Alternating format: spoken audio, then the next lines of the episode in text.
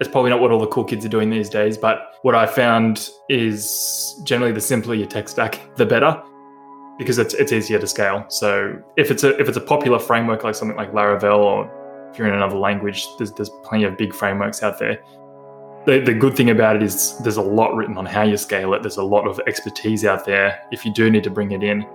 The way I generally think about it is we're, we're on a monolithic structure, but we still write microservices. So if, if we've got something that's better written in some other language, then we'll write it in that and have it integrated into our, our monolith.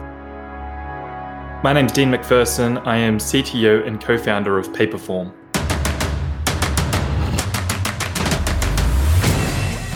This is Code Story, a podcast bringing you interviews with tech visionaries who share in the critical moments of what it takes to change an industry and build and lead a team that has your back.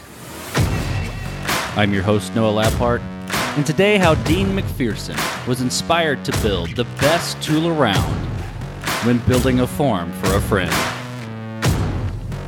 All this and more on Code Story. Dean McPherson, you guessed it, has always been interested in tech. Though, unlike many of our guests, he taught himself how to code after he finished his degree in music and philosophy. He has a small family, two little boys, and his wife is not only his partner in life, but in business as well. He loves the idea of fishing, but doesn't really go much, and he is a well rounded musician, but most interestingly, he plays the didgeridoo. In 2013, Dean's friend asked him to build a registration form for his business. He was baffled that he would ask for something like this, given there are solutions out there for this sort of thing.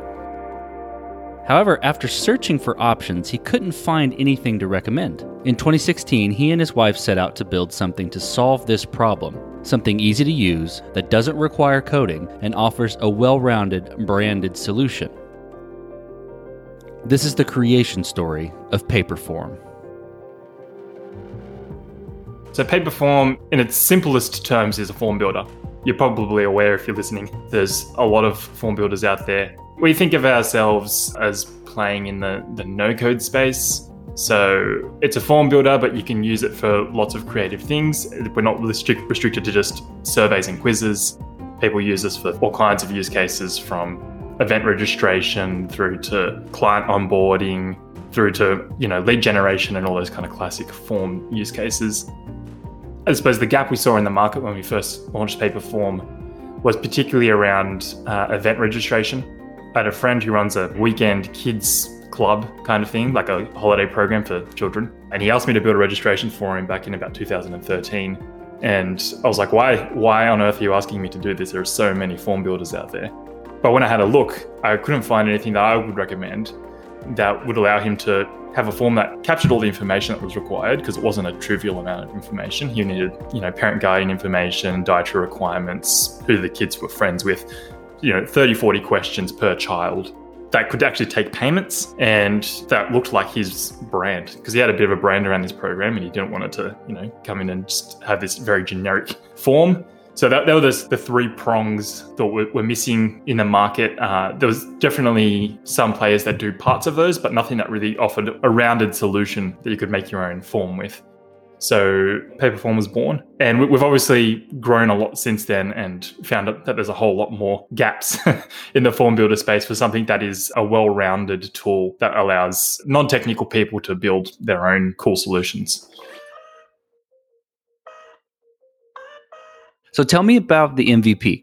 Tell me about that first product you made. You know, it sounds like a, a form for a friend, we'll, we'll call it. How long did it take you to build, and what sort of tools did you use to bring it to life? So that form for a friend was actually just the inspiration. So I built that way back in 2013. What when I would say we built Paperform in 2016, our MVP was I mean, we were we were saying this is an inspiration point from where we have started, but let's have a go at building something bigger. I sat down and started writing an MVP. My background is very front end heavy in terms of tech. We're, we're very much a React shop. Back end, we are a little bit all over the place, but our primary app's Laravel, which is PHP. which I've used in the past in previous jobs. And when you're first getting started, it's really it's really great if you have a solid basis in what tech you're using because you don't want to be learning tech at the same time you're trying to figure out what you're building. The more things you can have pre-answered, the better. I built our MVP kind of in three months uh, while we're working full time. We're both working full time. Just got up an hour early every morning and wrote something I found that to be a really helpful way to just keep everything moving. Even if I got up and I got nothing done, the next day you, you generally would. So you just maintain that steady momentum and eventually got to this stage where we had it was a really raw MVP, our first MVP. It was it was polished, so it looked good and it felt really nice to play with, but it was very restricted in terms of what features we offered. So I think that was about August 2016 that we were like, okay, this MVP's at this stage where you can really use it to make a form now. It obviously doesn't have everything that we'd ever want to be in it, but it's at this stage where we need to get it in people's hands. So we put it up on BetaList. From that, we actually got approached by AppSumo. Some of your fellow Texans reached out to us and um, asked us if we asked us if we'd like to run a deal with them to launch it. So we said, yeah, why not? We're at that early stage. This is our first business, and we had no idea whether what we built was even going to be interesting to anyone else. Launching with an AppSumo deal was was really valuable for us because it, it brought us something like 3,000 people who bought a lifetime deal into the product. And then you all of a sudden you have that many active users in your product screaming at you for features. So that was our refining process of how we went from MVP to polished product was a lot of people trying to use the product at once. On the MVP, what sort of decisions and trade offs did you have to make where you're getting up that hour early and you're building it? What features were you cutting? What decisions were you making to kind of hold off on building things a certain way in order to build it faster? And how did you cope with those decisions? So a lot of what I, I, really wanted to create around Paperform when we first started was a really fantastic editing experience. So it's something that I think gets missed a lot. Maybe not so much these days, but definitely back when we were first starting Paperform was was thinking about how people are actually going to use your product and if they were going to use it a lot, how you could make that you know more efficient and more more useful over time. So our editing experience is was heavily inspired by like the Medium editor. There's a content publishing website, but they they were popular around the time for a place to blog, and they were one of the first people to do that kind of block style text editing, where you know it's like writing a Word doc, but then you can insert images, you can insert content. It's very what you see is what you get, document based. And I was really heavily inspired by that. And it made me think, what if something like form creation wasn't, you know, your classic drag and drop experience, but was far more this kind of rich document creation experience? That's what we were striving to create when we first started. There's so many different features which people want out of forms. We we made sure we ticked off the ones that were really important to us early on. So you know we wanted our forms to be engaging, so you could add images, change the typography, have headings and text and add questions. That was about it. I think we could send emails on our first MVP. So you could send at least a summary to yourself, maybe a summary to someone else. No integrations, which again for form builders is pretty rough because generally you capture a submission and you need to do something with that information. So not having any integrations early on was definitely a, a pain point. But we, we obviously had very clear vision at that stage of all the big missing things that we'd want to add. But we really needed to get into people's hands just, just to tell whether people actually wanted it or not at all, especially coming into such a, a crowded space in terms of mind share so I, I understand this, the decisions and trade offs and what you're basing the early product off of. And then you mentioned you got into the hands or into this ecosystem of AppSumo that got you a bunch of users, right? How did you progress the product from there? How, how did you mature the product and how did you figure out what the next most important thing was to build? So at that stage, the business was just my wife, Diony, and I we quit our jobs kind of March 2017. So we were there was a, a little bit of overlap of, of working full time and trying to run Paperform at the same time. But from really early on, what Diony really focused on in the business and, and, pushed as a priority, which wasn't my natural tendency, but I'm so glad she did, was live, well, as live as possible customer support. So doing live chat on site. We talked to our customers pretty much all day, every day, which gives you a pretty a pretty clear idea of what pain points people are feeling in your product, and, and nothing really beats that. And that's why that's why I, I really like to talk about that AppSumo deal as really foundational in that early part of our business because actually having people in your product who have paid money to be there makes such an incredible difference in the quality of feedback you get.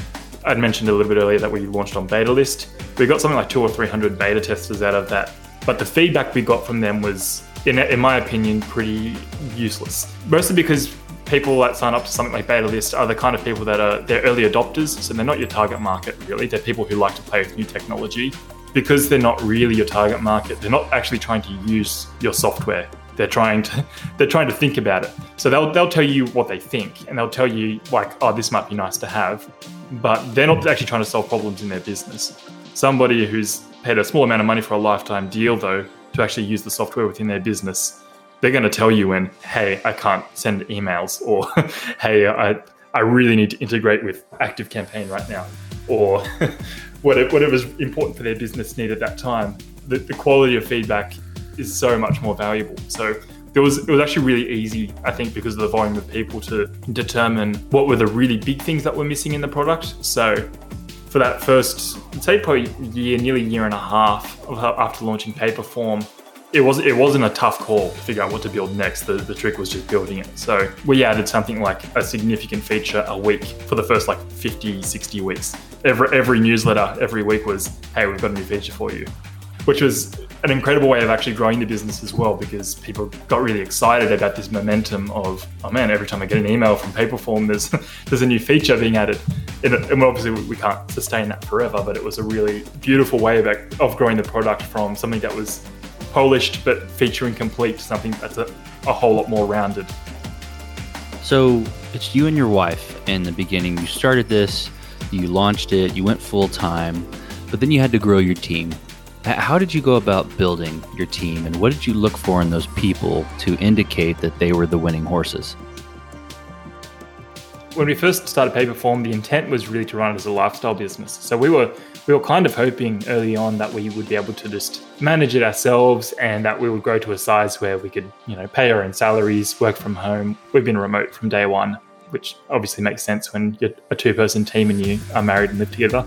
Um, we actually hit this stage mid 2018. So we've been running Paperform for like a year and a half, and we'd kind of hit that goal. We, we, were running the business pretty well, just the two of us, but the business was still growing and it was starting to turn into more work than two people could handle. So we, we hit this tension point where we were like, things are really good now.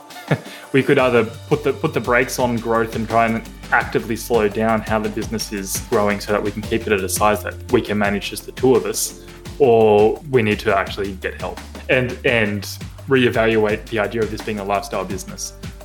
Late 2018, we decided that we were going to give up the lifestyle idea and actually run Paperform as a legitimate business, so to speak. Not that a lifestyle business isn't a legitimate business, but but actively trying to grow the business, which is when we decided to start hiring.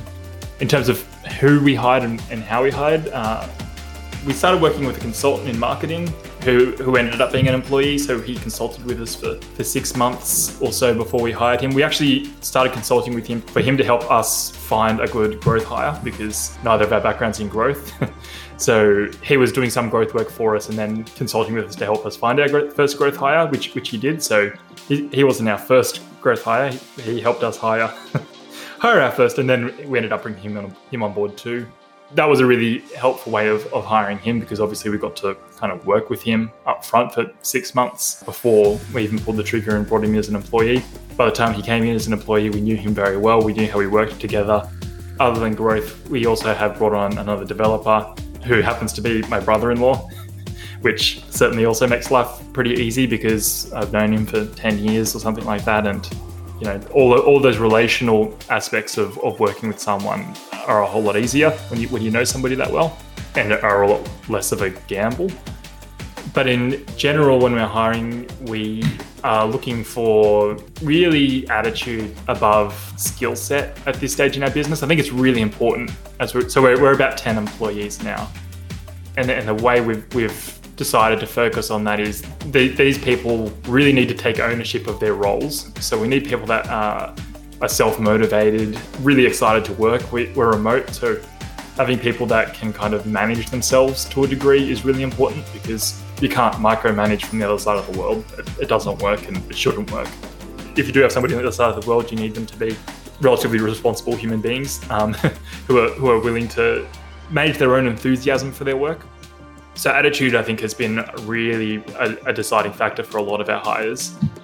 Obviously, some hires require a skill base, but if you gave us two people and one person's attitude was slightly better, but they were less, slightly less technically able, we would pick attitude over skill any day of the week. You know, you focused on fit, and I like what you said, attitude, because that can encapsulate a lot of things really over over skill. So I, I totally get that. Let's dig into some technical bits a little bit and talk about scalability. So, did you build this to scale efficiently in the beginning, or were you fighting this as you grew? It's probably not what all the cool kids are doing these days, but what I found is generally the simpler your tech stack, the better, because it's, it's easier to scale. So if it's a if it's a popular framework like something like Laravel, or if you're in another language, there's, there's plenty of big frameworks out there the, the good thing about it is there's a lot written on how you scale it. There's a lot of expertise out there if you do need to bring it in. So we haven't really had any structural design problems with scaling our business at all. We, we migrated hosting in like 2017 from DigitalOcean over to AWS, kind of to enable a whole lot more of the AWS ecosystem, which helps us scale out as well. But generally, the way we, we handle our design is with scaling in mind from the ground up. So we do a lot on, on Lambda these days. If, if we're doing any component of our ecosystem that needs to dynamically handle quite a bit of load, then we try and push it into a serverless environment. But our primary app stack runs just on EC2 instances. That's been generally pretty manageable and fine. We might consider changing our, our infrastructure at some stage, but but I, I, doubt it'll, there'll be any application level rewrite or or or big pieces of work there. It's it's all been pretty manageable. And so you're using PHP Laravel in the backend. That's right. And you're on a monolithic structure right now. Yeah, so we're, the way I generally think about it is we're, we're on a monolithic structure, but we still write microservices. So if, if we've got something that's better written in some other language, and especially if we can run it in a serverless environment, then we'll write it in that and have it integrated into our, our monolith. So our monolith is kind of our control center, which I, I think is, it would still fall under the monolithic pattern of application design, but it allows us to have our cake and eat it too. It's, it's, it's it means we've got a, a, fairly simple infrastructure level as well. We don't need to worry about orchestrating thousands of services to, to offer our product. It, it means if you just need to do something quick and simple in PHP, then you can do that too. Well, as you step out on the balcony and you look across what you've built with Paperform, what are you most proud of? I'm really proud of, of what we've built and and I'm really proud of the team that we're growing. I really love the people who work with us, and we all get along really well. And I'm really loving the culture that we're building piece by piece. I think one of the most rewarding things I see when I look out across our business is really our customer base when you actually build something and then you see thousands of people use it to actually solve problems in their own businesses it's really rewarding. We actually we offer not-for-profit organizations pay what you want. So we actually see quite a few not-for-profit organizations come through and use us for like a dollar a month which is completely awesome. But that gives us these amazing stories of people coming in and, and scaling out you know sometimes really boring infrastructure things in their businesses and sometimes really exciting campaigns but but regardless, it's it's really awesome to know that something that that we've taken the time to to put together is valued and used to do really amazing things. Like one really cool story we did a case study on a couple of months ago when it was probably like a month or two into the pandemic and this software agency in I think they're somewhere in Germany started using Paperform to make online booking forms for florists. So his, his local florists obviously had to shut their doors so he was, he was just making them forms and giving them to them essentially for free. They were doing, you know, thousands of dollars of sales through these free forms and keeping their German forestries afloat during this crazy time. And it's, I mean, that's so rewarding. What we've built can actually make that kind of a difference in some random florist in Germany. I'm really proud of that. Let's flip the script a little bit. Tell me about a mistake you made and how you and your team responded to it we make mistakes all the time. I think as definitely in strategy, like we'll we'll explore a partnership and get to this stage where uh, here's an example. So so AppSumo was was a really fantastic way for us to launch. If we went to them, they would be very happy for us to run another deal. And there, and there was, that was definitely tempting early on to, to kind of get onto that that deals bandwagon. AppSumo ended up launching a subscription service called Briefcase, which we are actually a part of. So it's it's like a SaaS bundle. You pay AppSumo a certain amount a month, and it gives you access to a bunch of software solutions. And, and that's completely fine. They're they're a great company and they're, they're doing great things. But we found the value association of the brand of AppSumo to be detrimental over time. So we we definitely don't want to be associated with deals going forward because it it certainly portrays a certain level of value in your product if you're always trying to sell it for the lowest buck possible. While it wasn't a mistake launching with AppSumo, it's definitely been one of those things that we we've had to reevaluate over time about how we want to portray ourselves in the market. We don't want to be viewed as the cheap form solution or the budget form solution, mostly because that doesn't reflect the product. The product's of great quality, and we want people to think that it's of great quality. Uh, yeah. you know it's interesting that you say that about the deals package and i think that's true. There's a there's an impression there that can be had and a product can be labeled as such. So that makes a ton of sense that you kind of wanted to move away from that.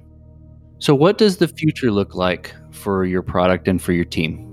We've still got heaps of product vision we're at this stage where we're releasing on a much slower cadence because we've obviously got a lot more existing product to support. We're, we're being a lot more intentional about what we release. So we're definitely not in that like we were in the early days, release, releasing a new big feature every week. But I think over time and as we've grown the team, we've, we've gotten much better at reflecting on what it is we're exactly trying to do as a company and how we'd like to get there. And that, that's all all pretty flexible. So the overarching vision of, of, our, of our business is really to enable non-technical people to build their own solutions to their own problems. And Paperform as a product fits really well within that vision.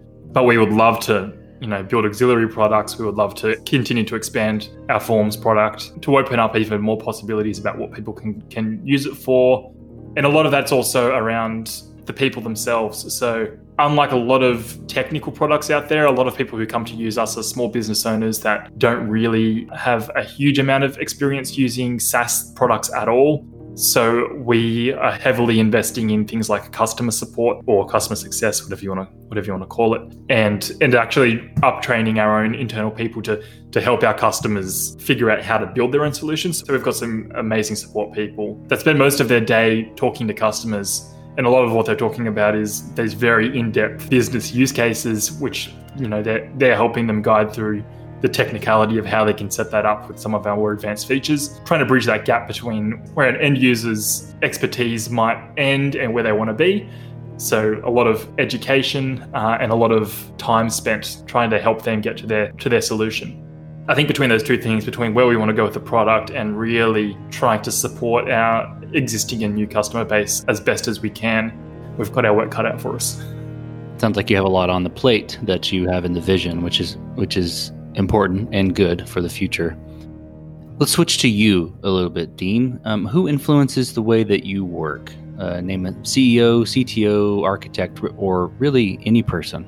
Name a person you look up to and why like probably a lot of entrepreneurs out there, I don't spend a lot of time reading or thinking about how, how other people work. I, I, think I probably did when I was younger, but I, I, think a lot of the way I work has been picked up via osmosis from previous bosses in previous jobs and different aspects of that. So, my first boss was a fantastic salesman, great at client management, taught me a lot about managing expectations and how to, how to handle people, which is, I think, something that a lot of developers in particular don't get, in, especially if they've, you know, work straight for larger corporations. They get protected from the people side of business, which if you want to run your own product, then, you know, more of my day is spent handling people than it is writing code and then in a, in a few other roles I, I learned i suppose more more straight up productivity things. So really thinking about you know when are you productive in your day and how can we prioritize that as an organization? A lot of those problems go away when you're not in an office. Like as a programmer, I found it harder working in offices where you're around a lot of other business professionals that you know are, are far more prone to water cooler chat or that quick coffee break, or just coming up to you at any time and asking you questions. You know, um, I don't want to be one of those developer prima donnas, but I think we all are to a degree where, where when you really focus on something, you like to you like to not be disturbed because you don't want to lose that train of thought and have to start again. So definitely learnt a lot from those two roles. I suppose in terms of more popular or known external thinkers. Seth Godin had, had an impact on me pretty early on. Uh, I think somebody gave me one of his books a year or two before we, we launched Paperform. I think before I'd, I'd started thinking about it, and, Seth Godin definitely jogged my thought processes into action in this case. I, I, I, kind of assumed that the classic model of being an employee was the safest, most stable way forward in life. It really questioned the modern, I suppose, the modern economy and how safe a job is and how de-risked it actually is to start your own business. Which, which in our case has been really true. So, like, we've bootstrapped Paperform from the ground up. We didn't sell our house to fund it. We didn't go knocking on all of our family members' doors asking for cash to fund it. We were, we were able to do it with two people and a bit of elbow grease. And, and a lot of that, I'm sure, is market timing. And uh, I'm a developer, which does, which is probably a, a bit of an advantage in general, I think it's it's never been easier to start a new business and requires way less upfront capital, requires way less upfront expertise or experience. Seth Godin definitely made me reevaluate what's the the most st- stable career path going forward. Kind of kicked the legs out from under me a little bit by by making me question how stable working for other people would be forever. And I think that's probably even more true to today than it was five years ago. And I, I can't see how it would change anytime soon. So, if you could go back to the beginning, what would you do differently, or where would you consider taking a different approach? In hindsight, everything's twenty twenty.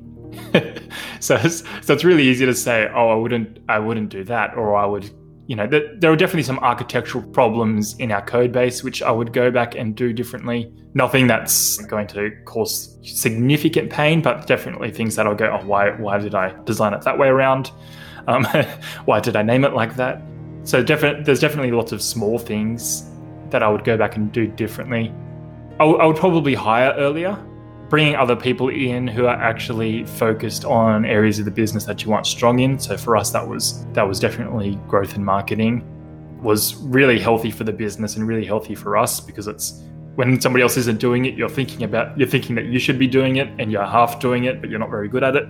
If you are able to hire people into into those roles, then that's great. Which is, is something that we're still adjusting on how to do. Well, the, the way we generally hire is we wait to the till it gets so painful that we need to put somebody else in that position. so yeah, but uh, hiring earlier, I think, is something that I would definitely do uh, if I had a time machine.